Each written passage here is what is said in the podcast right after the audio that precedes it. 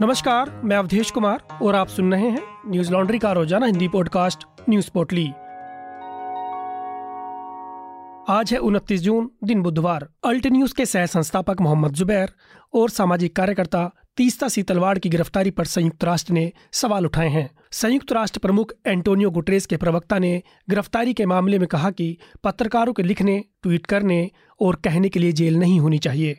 उन्होंने कहा कि ये ज़रूरी है कि लोगों को किसी भी तरह के डर के बिना अभिव्यक्ति की आज़ादी मिले। समाचार एजेंसी पीटीआई के अनुसार, महासचिव के प्रवक्ता स्टीफन दुजारिक ने कहा कि दुनिया भर में किसी भी जगह ये बहुत महत्वपूर्ण है कि पत्रकार और लोगों को खुद को स्वतंत्र रूप से व्यक्त करने की इजाज़त दी जाए। वो भी किसी डर और भय के बिना। उन्होंने आगे कहा कि पत्रकार जो लिखते हैं, जो ट्वीट करते हैं और जो कहते हैं, उसके लिए उन्हें जेल नहीं होनी चाहिए। और ये नियम दुनिया भर में एक समान लागू होना चाहिए, यहाँ तक कि इस कमरे में भी। बता दें कि fact checking website Alt News के सह संस्थापक मोहम्मद जुबैर को ट्वीट के ज़रिए धार्मिक भावनाओं को आहत करने के आरोप में सोमवार शाम को दिल्ली पुलिस ने गिरफ़्तार कर लिया था। इसके बाद उन्हें अदालत में पेश किया गया, जहाँ से उन्हें एक दिन की पुलिस हिरासत में भेज दिया गया। वहीं मंगलवार को उन्हें पटियाला हाउस कोर्ट में पेश किया गया और अदालत ने उन्हें चार दिन की पुलिस हिरासत में भेज दिया। इस बीच संयुक्त राष्ट्र ने मानवाधिकार कार्यकर्ता तीस्ता सीतलवाड़ की गिरफ्तारी को लेकर भी चिंता जताई है। संस्था ने ट्वीट कर लिखा कि तीस्ता सीतलवाड़ और दो अन्य पूर्व पुलिस अधिकारियों को तुरंत रिहा किया जाए। 2002 के गुजरात दंगों के पीड़ितों का साथ देने और उनके काम के कारण उन पर कार्रवाई नहीं होनी चाहिए। मोहम्मद जुबैर से पहले गुजरात पुलिस ने तीस्ता सीतलवाड़ को मुंबई से गिरफ़्तार किया था। तीस्ता सीतलवाड़ के खिलाफ कार्रवाई गुजरात दंगों से जुड़े एक मामले में सुप्रीम कोर्ट में याचिका खारिज होने के एक दिन बाद हुई। सुप्रीम कोर्ट ने शुक्रवार को 2002 में हुए गुजरात दंगे में पीएम मोदी समेत उनसठ लोगों को एसआईटी से मिली क्लीन चिट को चुनौती देने वाली याचिका को खारिज कर दिया था। तीस्ता सीतलवाड़ के संगठन ने कानूनी लड़ाई में याचिकाकर्ता जाकिया जाफरी का साथ दिया था। अब गुजरात पुलिस ने सीतलवाड़ को आपराधिक साजिश, धोखाधड़ी, अदालत के सामने झूठे साक्ष्य पेश करने के आरोप में गिरफ़्तार किया है। इससे पहले वाम दलों ने मोहम्मद जुबैर की गिरफ्तारी को लेकर केंद्र सरकार पर निशाना साधते हुए कहा कि यह कैसे हो सकता है कि नफरत फैलाने वाले आज़ाद घूम रहे हों और उन्हें बेनकाब करने वालों को सलाखों के पीछे डाल दिया जाए। साथ ही जुबैर को तुरंत रिहा करने की भी मांग की। पीटीआई की खबर के मुताबिक भारतीय कम्युनिस्ट पार्टी के महासचिव डी राजा ने ट्वीट किया कि नफरत के बोल बोलने वालों को शासकों का संरक्षण मिल रहा है। देश को बदनाम करने वाले तथाकथित अराजक तत्वों को बचाया जा रहा है। उन्होंने कहा, यह निंदनीय है कि वैज्ञानिक सोच की रक्षा करने के लिए काम कर रहे मोहम्मद जुबैर जैसे युवा पत्रकारों को सलाखों के पीछे डाला जा रहा है। मार्क्सवादी कम्युनिस्ट पार्टी के महासचिव सीताराम येचुरी ने कहा कि जुबैर को तत्काल रिहा किया जाए। मोदी सरकार हर उस चीज़ से असुरक्षित हो जाती है जो उसके दुष्प्रचार की फर्जी हेट मशीन को बेनकाब करती हो। वहीं भारतीय कम्युनिस्ट पार्टी माले के महासचिव दीपांकर भट्टाचार्य ने ट्वीट कर कहा कि नुपुर फ्रिंज शर्मा आज़ाद घूम रही हैं। और नफरती बोल को दुनिया के सामने लाने वाले मोहम्मद जुबैर के खिलाफ शासन कार्रवाई कर रहा है। जुबैर की गिरफ्तारी के बाद डीसीपी के पी एस मल्होत्रा ने न्यूज़ लॉन्ड्री को बताया था कि दिल्ली पुलिस ने जुबैर को धार्मिक भावनाएँ भड़काने को लेकर किए गए ट्वीट्स के चलते गिरफ़्तार किया है। उन्होंने बताया कि जुबैर को आईपीसी की धारा एक सौ तिरपन ए और दो सौ ए के तहत दर्ज एक मामले में गिरफ़्तार किया गया। यह मामला धार्मिक ताने बाने को बिगाड़ने की कोशिश है। राजस्थान के उदयपुर से मंगलवार दोपहर को दिल दहलाने वाली घटना सामने आई, जहाँ एक टेलर कन्हैयालाल को कट्टरपंथियों द्वारा मौत के घाट उतार दिया गया। पूरे देश भर में इस घटना की निंदा की जा रही है। इस हत्याकांड पर आज केंद्रीय गृह मंत्रालय ने नेशनल इन्वेस्टिगेटिव एजेंसी एनआईए को जाँच का आदेश दिया है। इससे संबंधित आदेश को लेकर गृह मंत्रालय ने ट्वीट करते हुए कहा कि एजेंसी को यह निर्देश दिए गए हैं कि उदयपुर में कन्हैयालाल की दर्दनाक हत्याकांड का किसी संस्था या अंतर्राष्ट्रीय कनेक्शन का पता लगाएँ। वहीं इस मामले में आज एक उच्च स्तरीय बैठक के बाद राजस्थान के मुख्यमंत्री अशोक गहलोत ने ट्वीट करते हुए लिखा कि उदयपुर की घटना पर आज उच्च स्तरीय समीक्षा बैठक की। बैठक में पुलिस अधिकारियों ने बताया कि प्रारंभिक जाँच में सामने आया है कि यह घटना प्रथम दृष्टिया आतंक फैलाने के उद्देश्य से की गई है। दोनों आरोपियों के दूसरे देशों में भी संपर्क होने की जानकारी सामने आई है। इस घटना में मुकदमा यूएपीए के तहत दर्ज किया गया है। इसलिए अब आगे की जाँच एनआईए द्वारा की जाएगी। जिसमें राजस्थान एटीएस पूर्ण सहयोग करेगी। पुलिस एवं प्रशासन पूरे राज्य में कानून व्यवस्था सुनिश्चित करे एवं उपद्रव करने के प्रयासों पर सख्ती से कार्रवाई करे। गहलोत ने लोगों से गुजारिश करते हुए कहा कि वर्तमान हालात को देखते हुए पुनः अपील करता हूँ कि सभी पक्ष शांति बनाए रखें। वहीं एसआईटी टीम का नेतृत्व करने वाले आईजी प्रफुल्ल कुमार ने एनडीटीवी से बात करते हुए कहा कि इस पूरे मामले की आतंकी एंगल से भी जाँच हो रही है। दोनों मुख्य आरोपियों से तहकीकात जारी है। साथ ही पूरे उदयपुर में कर्फ्यू लगा हुआ है। अभी तक शांति व्यवस्था बनी हुई है। उन्होंने कहा कि फ़िलहाल हम परिवार से संपर्क में हैं। परिवार अभी तक की कार्रवाई से संतुष्ट है। गौरतलब है कि मंगलवार को राजस्थान के उदयपुर शहर के धान मंडी थाना क्षेत्र के मालदास स्ट्रीट में मंगलवार शाम को दो युवकों ने एक व्यक्ति की सर काट कर हत्या कर दी थी। हत्या के कथित आरोपियों का वीडियो भी सोशल मीडिया पर वायरल हो रहा है। मृतक कन्हैयालाल एक दर्जी थे। एनडीटीवी की खबर के अनुसार, उनके फ़ोन से पूर्व भाजपा प्रवक्ता नुपुर शर्मा के समर्थन में एक सोशल मीडिया पोस्ट की गई थी। इसके बाद से उन्हें लगातार धमकियाँ मिल रही थीं और उन्हें इस पोस्ट के लिए पुलिस ने गिरफ़्तार भी किया था। बताया जा रहा है कि इसके बाद भी धमकियाँ बंद नहीं होने पर कन्हैयालाल ने पुलिस से सुरक्षा की मांग की थी। इसके बाद मंगलवार को उनकी सरेआम हत्या कर दी गई। इस घटना के बाद से हिंदू संगठनों में रोष फैल गया। घटना के विरोध में स्थानीय लोगों ने बाज़ार बंद कर दिए। कई संगठनों ने अनिश्चितकालीन बंद का ऐलान भी किया है। इस घटना की खबर फैलने के बाद उदयपुर के कई हिस्सों में आगजनी और विरोध प्रदर्शन शुरू हो गए थे। इसके मद्देनजर प्रशासन ने शहर के कई इलाकों में कर्फ्यू घोषित कर दिया है। वहीं मंगलवार रात से ही 24 घंटे के लिए पूरे राजस्थान में इंटरनेट सेवाएँ बंद हैं। एआईएमआईएम के प्रमुख असदुद्दीन ओवैसी ने मीडिया से बात करते हुए कहा कि कल उदयपुर में जो घटना हुई, मैं उसकी कड़े शब्दों में निंदा करता हूँ। ये जुर्म है और किसी को भी अधिकार नहीं है कि वो कानून को अपने हाथ में लेकर किसी का कत्ल करे। मैं उम्मीद करता हूँ कि राजस्थान सरकार इस पर कड़ी कार्रवाई करेगी और आरोपी को सख्त सजा देगी। वहीं पुलिस पर सवाल उठाते हुए उन्होंने कहा कि मैं ये मानता हूँ कि अगर राजस्थान की पुलिस थोड़ी सी भी चौकन न रहती तो ये घटना नहीं होती। क्योंकि आज मुझे पता चला कि कन्हैयालाल को पहले गिरफ़्तार किया गया था और वो बेल पर बाहर आए थे। उन्हें धमकियाँ मिल रही थीं, फिर भी पुलिस ने कोई कदम नहीं उठाया। इस बीच आज सुबह भाजपा के पूर्व कार्यकर्ता नवीन जिंदल ने बताया कि उनको भी आज जान से मारने की धमकी मिली है। उन्होंने ट्वीट करते हुए बताया कि आज सुबह करीब छः बजकर तैंतालीस मिनट पर मुझे तीन मेल मिले, जिनमें कन्हैया लाल के हत्या का वीडियो अटैच था और लिखा हुआ था कि, तुम्हारी भी गर्दन ऐसे ही काटेंगे। वहीं इसी ट्वीट में उन्होंने बताया कि उन्होंने इस घटना की जानकारी पुलिस कंट्रोल रूम, पीसीआर को दे दी है। महाराष्ट्र में चल रहे सियासी हलचल के बीच बुधवार को प्रदेश के राज्यपाल भगत सिंह कोश्यारी ने ठाकरे सरकार को गुरुवार को विधानसभा सदन में बहुमत साबित करने का आदेश दिया है। उन्होंने विधानसभा सचिव राजेंद्र भागवत को एक पत्र लिखकर गुरुवार सुबह ग्यारह बजे एक विशेष सत्र बुलाने को कहा है।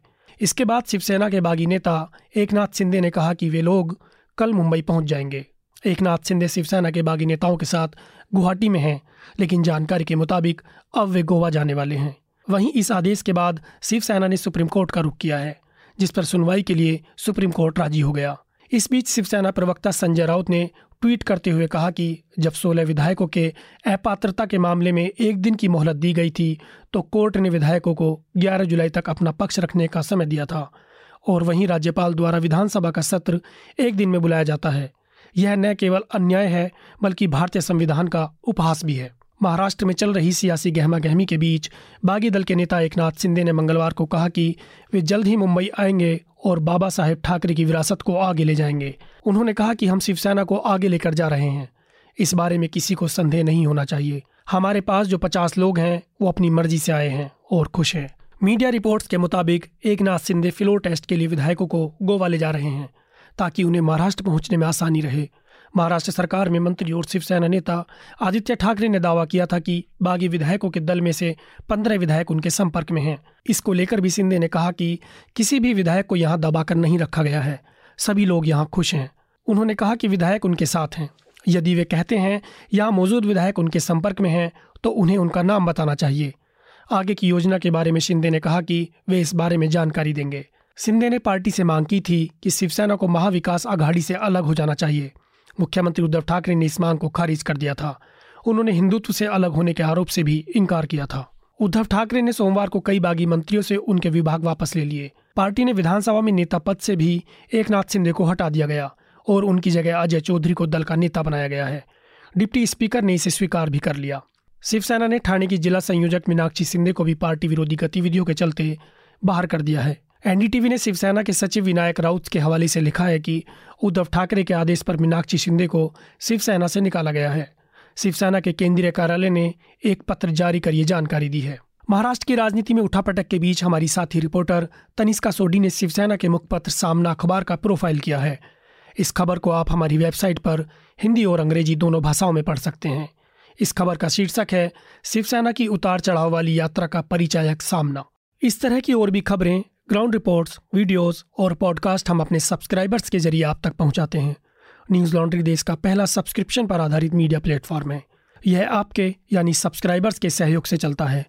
हम किसी भी सरकार या कॉरपोरेट से विज्ञापन नहीं लेते। हम ये तमाम खबरें पॉडकास्ट और वीडियो आप तक पहुँचा सकें, इसके लिए आपके समर्थन की ज़रूरत है। न्यूज़ लॉन्ड्री को सहयोग देने के लिए Hindi dot Newslaundry dot com पर जाएँ और हमारे अलग अलग सब्सक्रिप्शन प्लान को चुनें। और गर्व से कहें, मेरे खर्च पर आज़ाद हैं खबरें। महाराष्ट्र में सियासी खींचतान के बीच बिहार में आज एआईएमआईएम के चार विधायक आरजेडी में शामिल हो गए। बुधवार दोपहर राजद के नेता और विधानसभा में नेता प्रतिपक्ष तेजस्वी यादव ने एआईएमआईएम विधायकों के साथ विधानसभा अध्यक्ष विजय सिन्हा से मुलाकात की। इस दौरान पार्टी के पाँच विधायकों में से अख्तरुल ईमान को छोड़कर सब मौजूद रहे।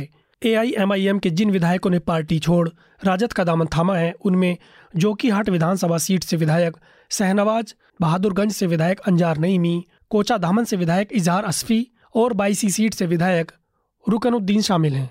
अब बिहार में एआईएमआईएम के प्रदेश अध्यक्ष अख्तरुल ईमान, जो कि आमोर सीट से विधायक हैं, वह विधानसभा में एआईएमआईएम के एकमात्र विधायक रह गए हैं। गौरतलब है कि ओवैसी की पार्टी एआईएमआईएम ने 2020 में 20 सीटों पर चुनाव लड़ा था, जिसमें उन्होंने सीमांचल की पाँच सीटों पर जीत दर्ज की थी। महागठबंधन में सबसे बड़ा दल राजद के पास पिछहत्तर सीटें थीं। पिछले दिनों उपचुनाव में पार्टी ने एक सीट और बढ़ाई थी। अब इन चार विधायकों के आ जाने के बाद राजद 80 विधायकों के साथ बिहार विधानसभा में सबसे बड़ी पार्टी बन गई है। बीजेपी के सतहत्तर और नीतीश कुमार के तैतालीस विधायक हैं। इसके बाद तेजस्वी यादव ने कहा कि एआईएमआईएम के पाँच विधायकों में से चार विधायक आज हमारी पार्टी में शामिल हो गए हैं। हम उनका स्वागत करते हैं। अब हम बिहार विधानसभा में सबसे बड़ी पार्टी हैं। अमेरिका के दक्षिण पश्चिम टेक्सिस के सैन एंटोनियो में एक ट्रैक्टर ट्रेलर के अंदर गर्मी के कारण जान गंवाने वाले प्रवासियों की संख्या बढ़कर इक्यावन हो गई है। मैक्सिको और मध्य अमेरिका में रहने वाले प्रवासियों के परिवार वाले लगातार अपने परिजनों के बारे में जानकारी हासिल करने की कोशिश कर रहे हैं। मैक्सिको से सीमा पार तस्करी कर लाए गए प्रवासियों की मौत की अभी तक की यह सबसे बड़ी भयावह घटना है। पीटीआई की खबर के मुताबिक पुलिस प्रमुख विलियम मैकमेनस ने बताया कि सैन एंटोनियो के बाहरी इलाके में सोमवार दोपहर ट्रैक्टर ट्रेलर में से शव बरामद हुए। मदद के लिए चीख पुकार सुनकर घटनास्थल पर मौजूद शहर के एक कर्मी को स्थिति का अंदाज़ा हुआ था। इसके करीब एक घंटे बाद सड़क पर शवों के ढेर लग गए। रिपोर्ट के मुताबिक, टैक्सिस के प्रतिनिधि हेनरी क्वेलर ने द एसोसिएटेड प्रेस को बताया कि ट्रक चालक और दो अन्य को मामले में गिरफ़्तार किया गया है। ट्रैक्टर ट्रेलर टैक्सिस के अंतर्राज्यीय पैंतीस पर लारेडो से गुजरा था। उन्हें तब उसमें प्रवासियों के होने की जानकारी नहीं थी। बेक्सर काउंटी के न्यायाधीश नेल्सन वॉल्फ ने कहा कि छियालीस लोगों की मौके पर ही मौत हो गई थी, जबकि पाँच अन्य ने अस्पताल में दम तोड़ दिया। मृतकों में अधिकतर पुरुष शामिल हैं। घटना पर अमेरिका के राष्ट्रपति जो बाइडन ने नाराज़गी ज़ाहिर करते हुए कहा कि अपने फ़ायदे के लिए कमज़ोर लोगों का शोषण करना शर्मनाक है। इस घटना से जुड़े कई राजनीतिक पहलू भी हैं। मेरा प्रशासन मानव तस्करों को उन लोगों का फ़ायदा उठाने से रोकने के लिए हर संभव प्रयास करना जारी रखेगा, जो अमेरिका में प्रवेश करना चाहते हैं। मैक्सिको के विदेश मंत्रालय में उत्तरी अमेरिका विभाग के प्रमुख रॉबर्टो वेलास्को ने ट्विटर पर बताया, मारे गए लोगों में से सात लोग ग्वाटेमाला और दो लोग होंडुरास से थे। अभी तक करीब तीस लोग अपने परिजनों के बारे में जानकारी हासिल करने मैक्सिको वाणिज्य दूतावास पहुँचे हैं। वहीं ग्वाटेमाला के विदेश मंत्रालय ने मंगलवार देर रात ग्वाटेमाला के दो लोगों के अस्पताल में भर्ती होने की पुष्टि की थी और कहा था कि मृतकों में से उन तीनों लोगों की पहचान करने की कोशिश की जा रही है, जिनके ग्वाटेमाला से होने का संदेह है। बता दें कि पिछले कुछ दशकों में मैक्सिको से अमेरिकी सीमा पार करने के प्रयास में मारे गए हज़ारों लोगों की घटना में यह सबसे घातक है। 2017 में सैन एंटोनियो के वालमार्ट में खड़े एक ट्रक के अंदर फंसने से 10 प्रवासियों की मौत हो गई थी। वहीं 2003 में सैन एंटोनियो के दक्षिण पूर्व में एक ट्रक में 19 प्रवासी मिले थे। आज की पोटली में बस इतना ही। कल फिर लौटेंगे कुछ नई खबरों के साथ। नमस्कार। न्यूज़ लॉन्ड्री के सभी पॉडकास्ट ट्विटर आई और दूसरे पॉडकास्ट प्लेटफॉर्म पे उपलब्ध हैं। खबरों को विज्ञापन के दबाव से आज़ाद रखें। न्यूज़ लॉन्ड्री को सब्सक्राइब करें।